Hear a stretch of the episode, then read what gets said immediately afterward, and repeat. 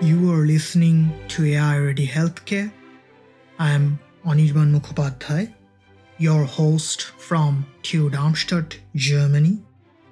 The purpose of AI Ready Healthcare is to connect the advanced technological knowledge of MICCAI society to different stakeholders, such as clinicians, industry personnel, regulatory personnel, to name a few.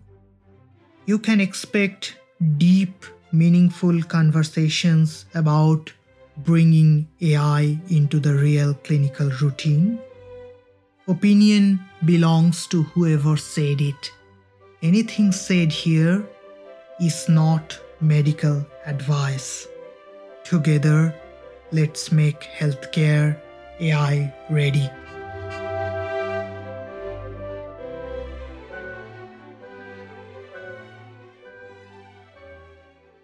Be thankful now for having arrived, for the sense of having drunk from a well, for remembering the long drought that preceded your arrival, and the years walking in a desert landscape of surfaces looking for a spring hidden from you so long that even wanting to find it now had gone from your mind. Until you only remembered the hard pilgrimage that brought you here, the thirst that caught in your throat, the taste of a world just missed, and the dry throat that came from a love that you remembered but had never fully wanted for yourself. Until finally, after years making the long trek to get here, it was as if your whole achievement had become nothing but thirst itself.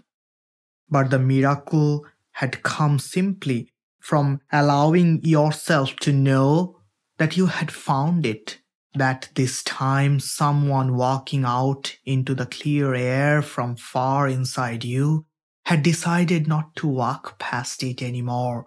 The miracle had come at the roadside in the kneeling to drink, and the prayer you said, and the tears you shed, and the memories you held, and the realization that in this silence you no longer had to keep your eyes and ears averted from the places that you could save, that you had been given the strength to let go of the thirsty, dust laden pilgrim self that brought you here, walking with her bent back, her bowed head, and her careful explanations. No, the miracle had already happened when you stood up, shook off the dust, and walked along the road from the well out of the desert toward the mountain, as if already home again, as if you deserved what you loved all along, as if just remembering the taste of that clear, cool spring could lift you up your face and set you free. You were listening to The Well by David Whyte. And now we move to this week's podcast of AI Ready Healthcare, where we talked with Professor Julia Schnabel about the first MICCAI in Africa, as well as her journey from the early days of medical image registration to the more recent work on quality analysis of medical images and the promise of AI in population imaging. Welcome to the third season of our podcast, AI Ready Healthcare. We are recording on a cold November morning in Germany, but I'm Anirban, and together with my co host, Henry, we would really like to warmly welcome our guest, Professor Julia Schnabel. Professor Schnabel is Beckman Distinguished Professor for Computational Imaging and AI in TU Munich. Um, she has a joint appointment with Helmholtz Center Munich. And Professor Schnabel, among many other things, is a fellow of IEEE and MICCAI. So giving all the titles would probably take half of the episode, so I won't go there. But one thing I should mention apart from her research activities, she is also very involved in making the MICCAI Society into more of in terms of the organizational aspects. And she is also very active in social media. So you can follow her in Twitter and LinkedIn to see more of what research she is doing, what sort of new things she's organizing. And for the sake of simplicity, we will call her Julia or Julia for the rest of the episode. So, yeah, welcome to our podcast. Thank you very much, Anirban and Henry, for having me. I'm, I'm really excited to be here. Good morning, Julia. It's also a great pleasure for me to uh, have you here today. And uh, good morning to our listeners. So, the very first question, which I would like to ask you, which uh, is a question that is reoccurring that we have in every episode, is about your becoming as a researcher and your journey through research. So, yeah, how did how did that go? um, well, how, how, much time have you got? I still, I'm still becoming. I should say. I think it's it's it's a journey. It's not a goal. I've I've got interested in medical imaging in my master's studies in Berlin at the TU Berlin, where actually I was exposed to some seminar series run by Heinz Lemke, who some of you might know. is an editor of IJCARS, and he's running and and he was the only person in, in the whole department who was interested in biomedical applications. So this was my first exposure and i wrote my master thesis in, in that field already. And then you start kind of drifting because i thought well let's let's you know i want to find out more i want to learn more. I'm always keen to you know discover new ideas and and go with the flow. And uh, so i went to london to do a phd and again i was quite lucky. I had not only a fantastic supervisor simon arridge who was in his niche project. He's actually a reconstruction person. He did medical image computing. And so I, I sort of worked with him. We did scale space stuff together, which was really popular in the 1990s. And because the way they set up PhDs in the UK is you have to have uh, examiners to also check you during your thesis already, like a thesis committee. And uh, I happen to have Andrew Todd-Pokropek and Dave Hawkes, and they're really very, uh, very much in the IPMI community at that time. And through some detours, my first postdoc, Max Viergever's lab in, in Utrecht, where I sort of met some really great people. And they all, you know, they were PhD students and postdocs then, and then all, all professors all over the Netherlands and, and beyond. But I returned to the UK to work with Dave Hawkes, which was brilliant. And this is when I got into image registration, which kind of gave me the more solid foundation. And then we all moved to UCL again. So I did a full circle there founded the Center for Medical Image Computing or CMIC at the time. And then I started becoming an academic. That's when you kind of scale down on your own research, but you sort of grow new researchers. So you actually take a bit of a step back. But uh, I think I, I enjoy that. I think even more because all of a sudden you don't do just one research project, you look after many research projects. And it's, it's always a pleasure being part of other people's journey then as well.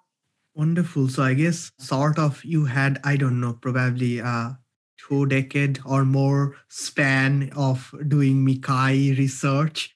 And that's really wonderful. And I guess you spent time in Germany or yeah, country and then you moved to UK, you moved to Netherlands and back to UK for I don't know again a decade or two and then you are coming back to uh, Munich. So London, Munich, both are sort of research hubs. So I guess how do you see the similarities and differences between these two? This this is su- such an interesting uh, transition which I've been doing, and yes, it has been decades. I'm, I'm, embarrassed to say I, I, was actually at the first MICCAI already playing football in front of the auditorium with uh, Wiro Niessen and all these great people. It's um, so yeah, I was one of the first people there. Yeah, the difference between especially the UK and Germany is quite prominent. I see many similarities as well, of course. Uh, the UK things are slightly you know less bureaucratic. So funding you know applying for funding is a bit more straightforward. There was a huge focus on medical imaging in the funders so um, like the engineering and physical sciences research council epsrc have a huge healthcare technologies portfolio and medical imaging is the biggest part of that. And i was lucky enough to be either at UCL or King's or later Oxford, um, where I had my first academic post, that medical imaging was really so, you know, written in capital letters. So I was there at the right place at the right time, I should say. So it's not, you know, who you are, but who you're with as well, right? And the medical imaging community in, in the UK is very tight knit. Everybody knows everybody. Everybody has worked with somebody or has been somebody's advisor or colleague at some point in their lives moving to Germany, that was, you know, lots of different reasons, some personal, some political, some just sheer coincidence. It is different. It's a bit more, um, slightly more rigid frameworks, which is not bad. It actually allows less, maybe for for opportunity for lobbying and and fraternization and all these things. So it's a bit more strict but it's also for me almost more foreign than England was. So I mean, filling out a German grant proposal form is I read I read a German to German translator there. It's and you must be suffering hugely there. Really and you have these you work still with international colleagues, but then all of a sudden everybody starts speaking German, and then I feel for like one of some of my best colleagues here say, "Well, how do you cope?" I mean, it's they say as they speak German, but not to that level, of course, and I had to give a panel discussion in German the other day to celebrate the 60 years of the Helmholtz Center Munich. And I had to practice my German before. It's because I struggle for words sometimes, and you know, it's it's a different level. So there are lots of differences here. Um, I do hugely enjoy it though because um, the funding situation in, in Germany actually they, they just approved their new research budget here, and they they have a really it looks good for us here. I think they the new government is is putting money in in research and rightly so. Where it suffers, I think, is uh, in digital frameworks and infrastructure. That's uh, just, it's funny because this is a podcast. I just see Anirban nodding the whole time. I wish that could be the podcast as well. But, you know, I, I hadn't come across fax machines in a long time in the UK and all of a sudden you have to send people things by fax it's it's quite you feel a bit like in a time warp I think people are waking up to it. They're just lagging a little bit behind. But yeah, it's really interesting because now I'm at a, both at a technical university of, of Munich, so it's fantastic computer science program um, where I'm based, but also the School of Medicine is really good. So it has really, for me, the two main ingredients which I need. And then Helmholtz Center Munich, which is actually my main base, I can now build up this new institute for machine learning and biomedical imaging. So and Helmholtz Helmholtz Association, people might not know outside of outside of Germany, and even inside of Germany, they might not know it. It's the largest research organization in Germany, if not in Europe.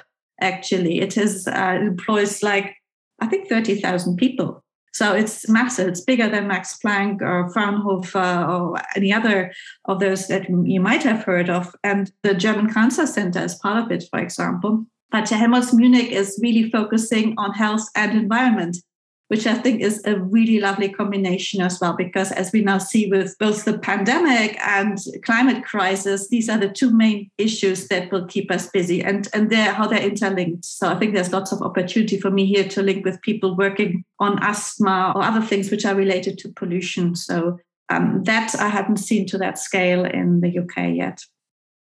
Wonderful maybe taking the crystal ball and looking into the future of your journey as a researcher i think one one important stage will be MICCAI in the year 2024 for which you will be uh, the general chair which will take place in an african country in morocco for the very first time. So this is something that's yeah really interesting uh, to look at as a as a development and yeah, uh, we we are wondering how excited you are as a general chair and what you're uh, exactly looking forward to and your expectations and hopes for this very special occasion.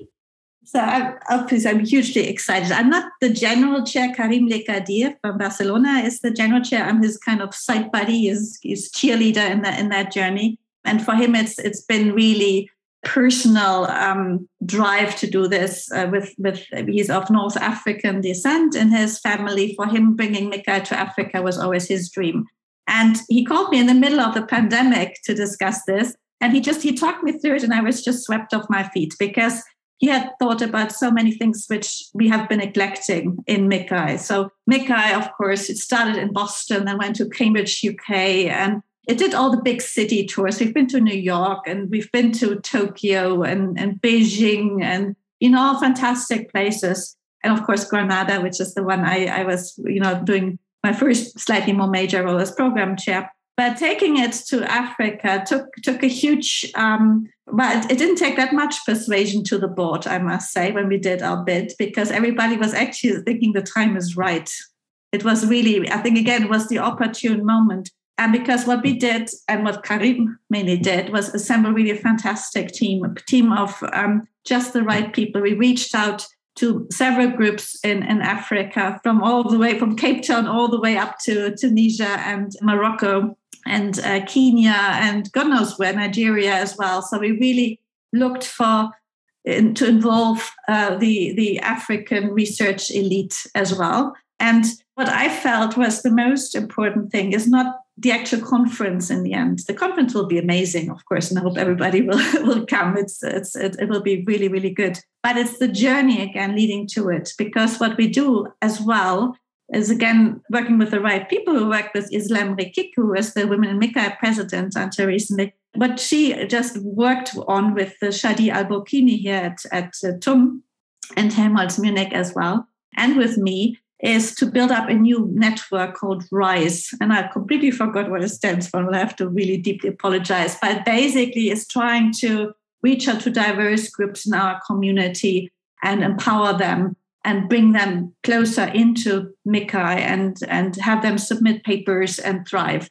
And combining these things, bringing MICCAI to Africa, reaching out to African researchers, and you know, using RISE to develop this network before we even start the conference. This will be the most amazing part of, of, of it. And it's, it's that journey. Now, in the run up to, to MICCAI 24, we will run a lot of tutorials, engagement workshops. We're thinking, we just yesterday, we now have already started our weekly preparation meetings. Just yesterday, we discussed um, maybe running a summer school in Marrakesh and how we can do a local outreach program there to schoolgirls, to also bring in women at the right moment in their career stage so that we actually don't lose them later on.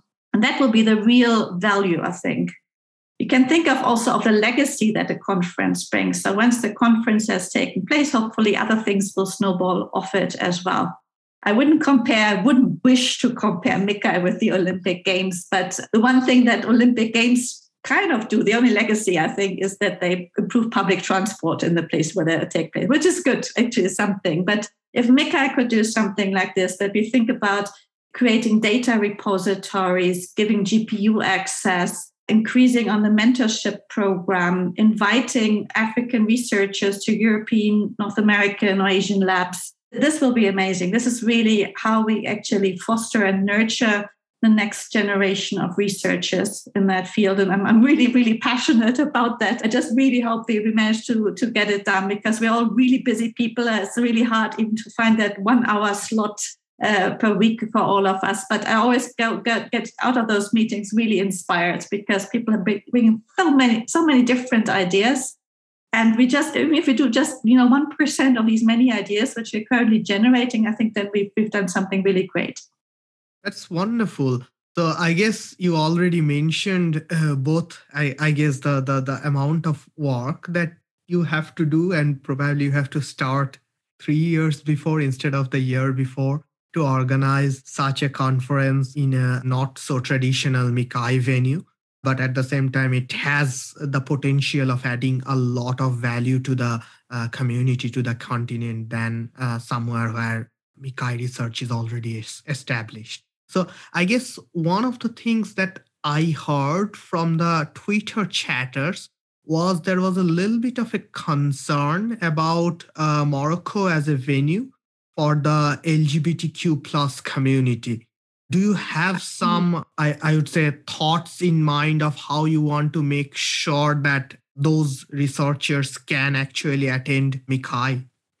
Yes, that, that's a valid concern. I mean, to be fair, we've hosted MICCAI in many places which have maybe some questionable human rights record. I mean, and people might not be aware of that. We are traveling quite often to countries which have the death penalty or where you can't be a political dissident or other things, right? It's, you know, not naming names, but um, we have to be always be aware that if we travel to a country that we have to abide by the rules during that time of our stay to that country. It's it's a bit of a mark of respect as a guest in a country. So you actually have to know how to dress and what to do and what not to do. And basically always when I travel, I've been traveling to Morocco before and I've been to Egypt and, and, other places. I always, you know, I get a really good handbook, like a travel guide, like the rough guide, which really tells you the things you should be aware of and, you know, a bit like personal safety um, uh, rules. And I think that we have to do that anywhere you go. I mean, if I travel to a really large North American town, I'm worried about gun crime in that area. So it's there are different dangers at different places.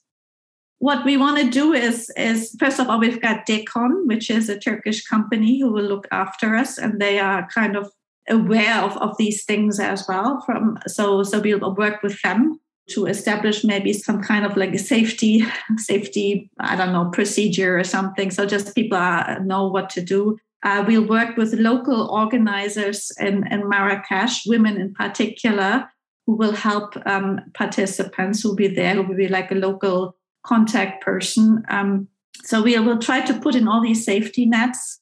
A lot of things are just common sense to be honest. It's i think we, we just have to um, yeah abide by rules even if we might not agree with them right? And it's it's just that. I think when you're in rome you do as the romans do right? It's it's it's that saying. So that that's one thing. The other thing however people are really concerned and i would understand that. It's uh, you know you if you think you might be endangering yourself we we want to really make MICCAI 24 hybrid conference pandemic or not because I think it's really important if you're really serious about lowering um, barriers to attend a conference. And we're not only talking about personal aspects, gender diversity, sexual preferences, and all these things. We're also talking about poverty. So people do not do not, do not have financial support. People with caring responsibilities who can't travel, people with maybe severe disabilities who can't easily travel to a foreign country where they're not sure whether they get the local support if you're really serious about that, then you have to offer a, a, part virtual format as well. So I, I, really hope that by that time, and I'm working really hard in the MICCAI board, believe me, that we're really not just say, well, we don't know whether it will be virtual or whatever in the next few years. I mean, pandemic or not, I mean, this pandemic might still trigger on anyway. I think it's it's our obligation in the MICCAI society to provide conference formats which just allows everybody to participate from their own home office, as we're probably all sitting in now, um, to really traveling out to maybe slightly more adventurous places than some people are comfortable with. Other than that, I should point out Morocco is a really, really safe country. It has a lower crime rate than Canada or North America and most European countries. It's actually, if you look at the crime rate, it, it is really, really low. So the main thing to be aware of is like in very busy marketplaces and things that you know you might get a bit, you know, a bit um, get into like slightly crowded areas, and that's that's the only problem. I actually, I personally felt quite safe in, in Morocco, um, but uh, everybody is a bit different. It's, it's a very nice, very nice initiative, and I think it will be highly appreciated that you're doing everything to keep everyone comfortable and and safe during the conference.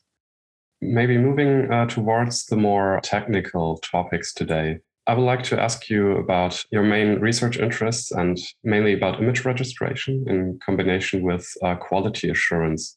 Can you maybe elaborate a bit on those topics and especially on the clinical motivation behind both of them?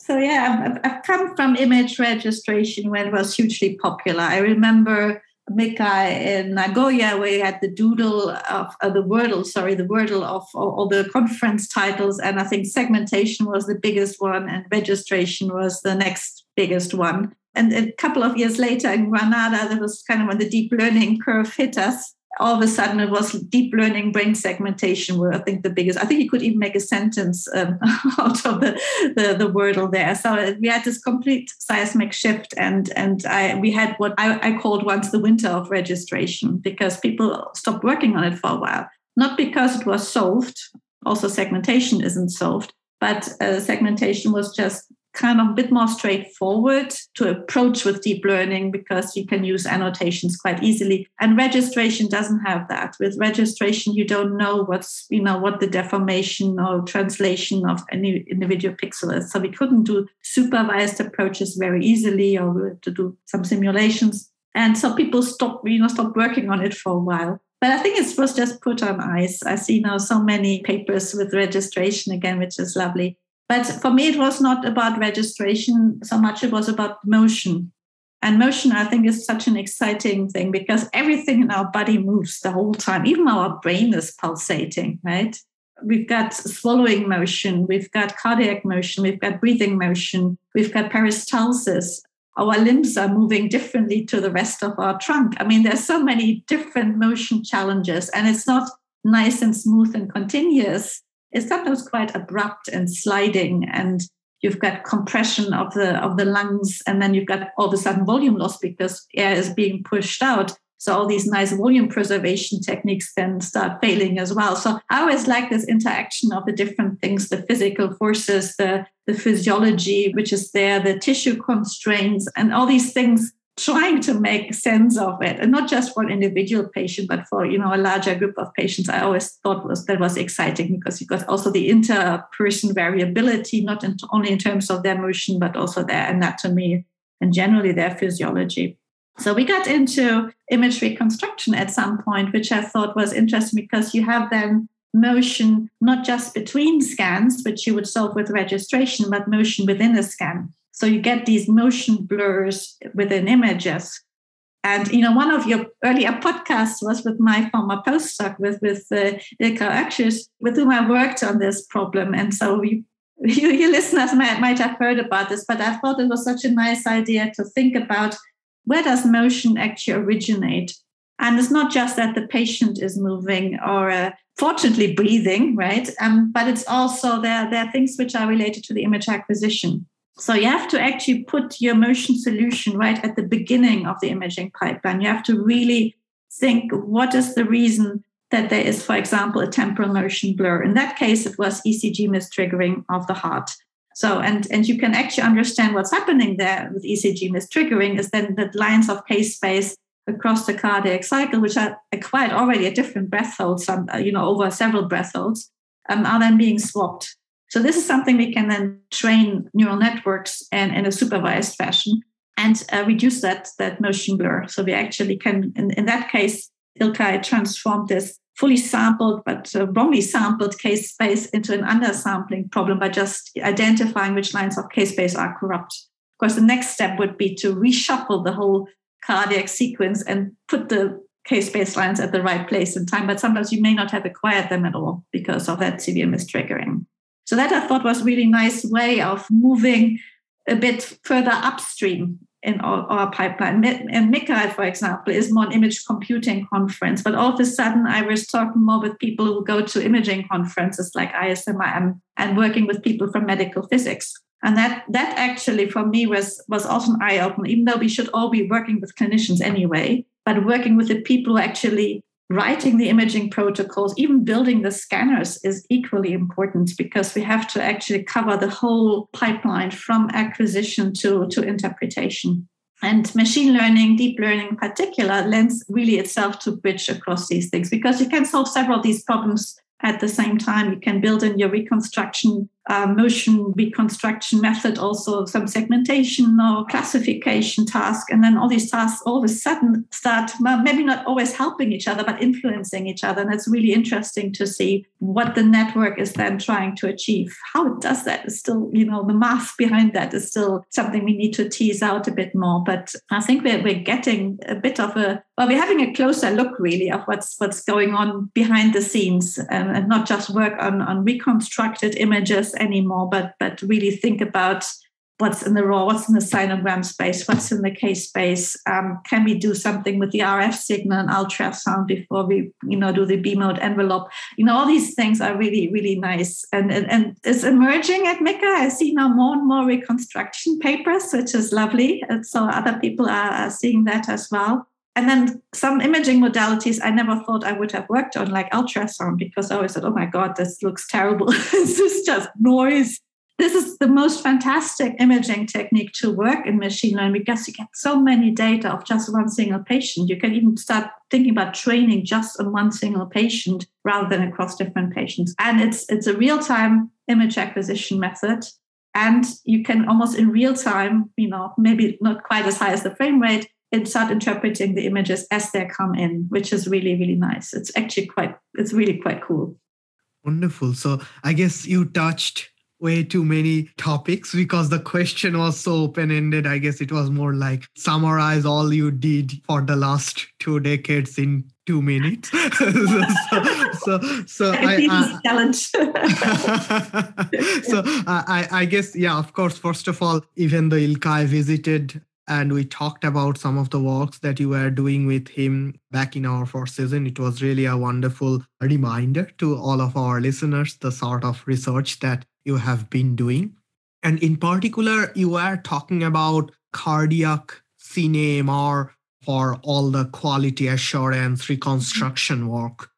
I don't know how many of our listeners know about cardiac CineMR, but it's a very finicky way of really i i don't know getting the images in. It's it like when Julia is talking about breath hold that means you can't really get all the exposures right in one snapshot. So you do across and then those really really sick patients are told to hold their breath because otherwise the images won't be looking good. So it's a it's like once you really think about how you are getting the images that really helps you to expand where you can really bring a lot of benefit with deep learning. So it's not just about images are all pixels cats versus dogs right? So it's much more than that. But I was also thinking when you are talking about this, uh, Julia, is that one of the main problem of deep learning is this domain adaptation problem, right? So whenever things are look slightly different, deep learning fails in weird ways.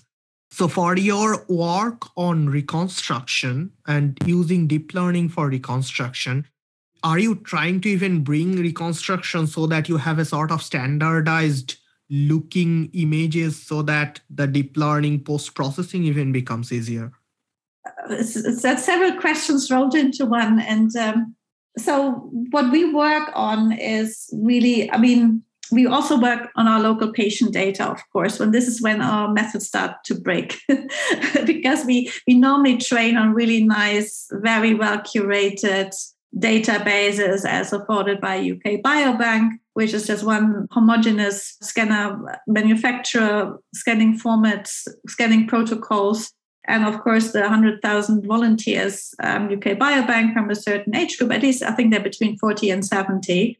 It's a broad range, but the majority of them will not have severe health problems because you're less likely to volunteer if you have severe health problems. It's not completely unlikely. Some people have developed extra interest in that because of that and are willing to kind of donate their data for this good cause that more research can be carried out to help them and, and others. So it's, but yeah, we, we start introducing a bias in our algorithms, but just not mainly not focusing on the domain. So the, the images look quite similar in terms of their quality. And then, of course, in our hospital, we've got a whole suite of, of scanners that, that was mainly done at King's that work um, King's College London, where we have, I think we've got we got now everything from ultra low field to ultra high field at King's. We've got the whole the whole family now. Um, but also like from individual from different manufacturers, we've got 1.5T and 3T scanners, so different field strengths, and then you get different bias fields and different signal to noise ratio and all these other things and then getting your methods which you've trained on this vanilla database to work on on something which you know looks like a normal hospital setting where patients can't hold their breath consistently over a longer scan period so each cathode, the heart might be at a slightly different location, even. So you get these almost staircase effects. If you look at the, the 2D slices, which make up the 3D stack, that might be shifted towards each other. So you might get all these, these other problems as well. That, that requires some effort. So what we've done recently at MICCAI, we had uh, a couple of papers on that and some of the workshops as well, where we looked at the, the problems of the domain shift. So we actually started looking at because we've got diff- we have to think about domains in different ways. We have to think about the scanner domain or the hospital where it was acquired, or we have to think about the so the scanner domain could be also manufacturer and field strength. So it's already four variables you have to worry about then. But then you also have to think about what diseases do, do the patients have. You've got like a disease domain almost. You've got healthy volunteers or people who have a cardiac scan, but everything was fine. And you've got you've got patients which with uh, I don't know now these days myocarditis or other things. And then you have to kind of think about how, how do you deal with that? Will your algorithm work on some and not the others? For example, segmenting the right ventricle is always difficult. It's just really individual. I think it's just a just a harder structure, but there's a really recently developed interest in, in the function and shape of the right ventricle. So if you want to do a standardized reconstruction, that might not even be the answer. you might want to build into your reconstruction something clever, which at the same time already analyzes what the problem is. So you can think about because if you just look at k-space in MRI, so the raw spatial frequency domain, which you have to do an inverse Fourier transform normally just to go into the spatial domain, look get the actual images to look at. But all the information is already in k-space. If you just do inverse Fourier transform, you don't lose anything. It's it's the same. It's just a different signal representation. So you can do things like classification or train methods on classification or segmentation or other things, or just good bad quality scan, just a very simple binary classification technique. You said like cats and dogs, but you could say good quality, bad quality. That you can already train in the in that raw signal domain. So show your network just a lot of different kinds of data, different scanners, different qualities, then becomes more robust in the end it's actually almost a bit shocking because I thought, well, all this, I really love this domain generalization, all this transfer learning and all these other things. But in the end, it's just the data you put in.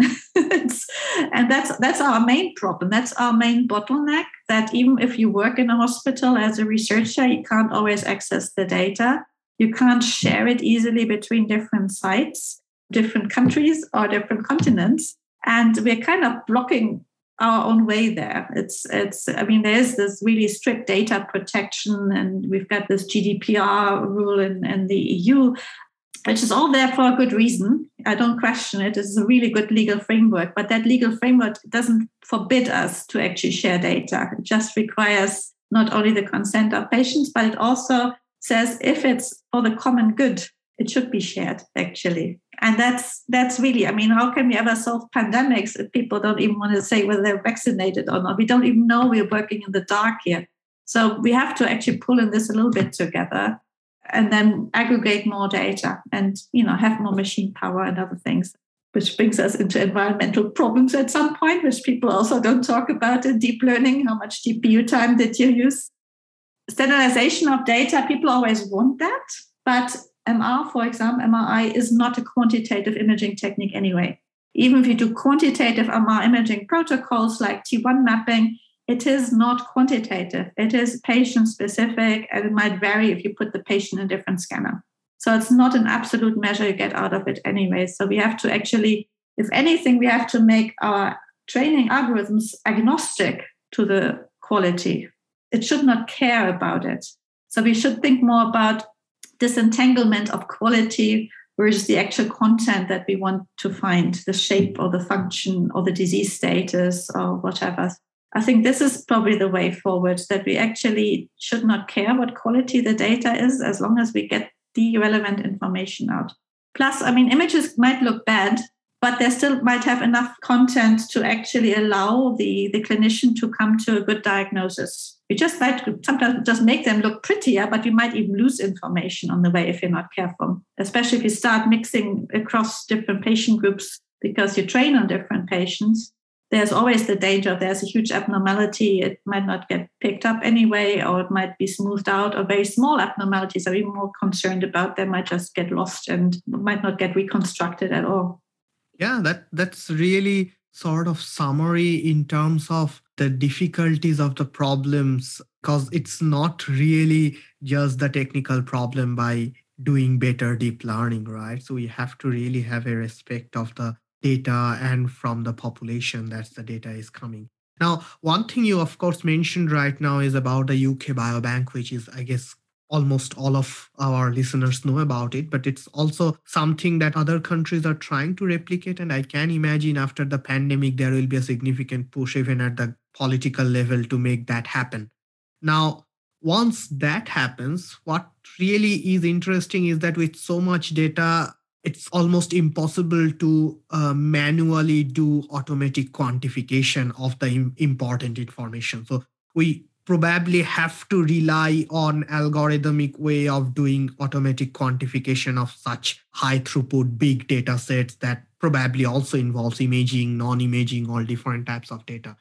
Here also we are seeing at the same time in MICCAI community and other communities we are developing algorithms that should scale to really tackle these big data challenges. So, do you think we are probably sort of marching towards a common goal at some point in near future?